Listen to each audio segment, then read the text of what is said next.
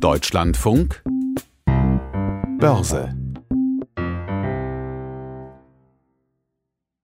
Bianca von der Au über den Börsengang von Mr. Spex. Den Handel in Frankfurt hat heute Konrad Busen für uns beobachtet.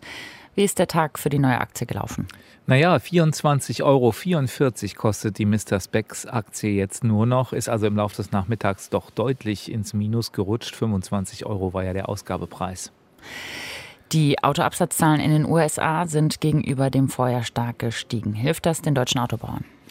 Die Aktien stehen kaum verändert gegenüber gestern Abend, obwohl es schon beeindruckend ist. VW hat in den USA die Verkaufszahlen um 72 Prozent gesteigert.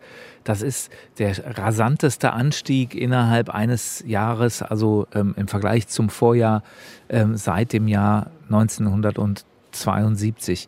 Ja, ähm, also auch die Arbeitsmarktzahlen sind ja, wir haben es eben im Beitrag gehört, mit 850.000 neu geschaffenen Stellen doch sehr viel besser ausgefallen als gedacht.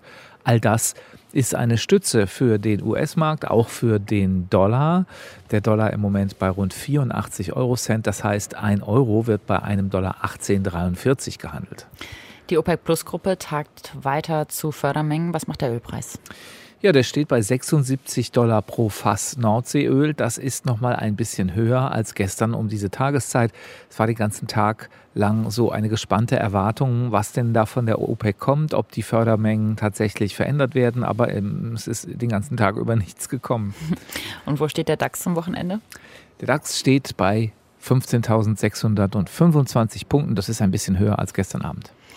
Und die Staatsanleihen und der Goldpreis, wo stehen die? Die Umlaufrendite der deutschen Staatsanleihen ist heute minus 0,31 Prozent. Das ist drei Stellen niedriger als gestern. Gold steigt wieder etwas und zwar auf 1784,22 Dollar pro Feinunze. Das sind 1506 Euro und 6 Euro Cent für eine Unze Feingold.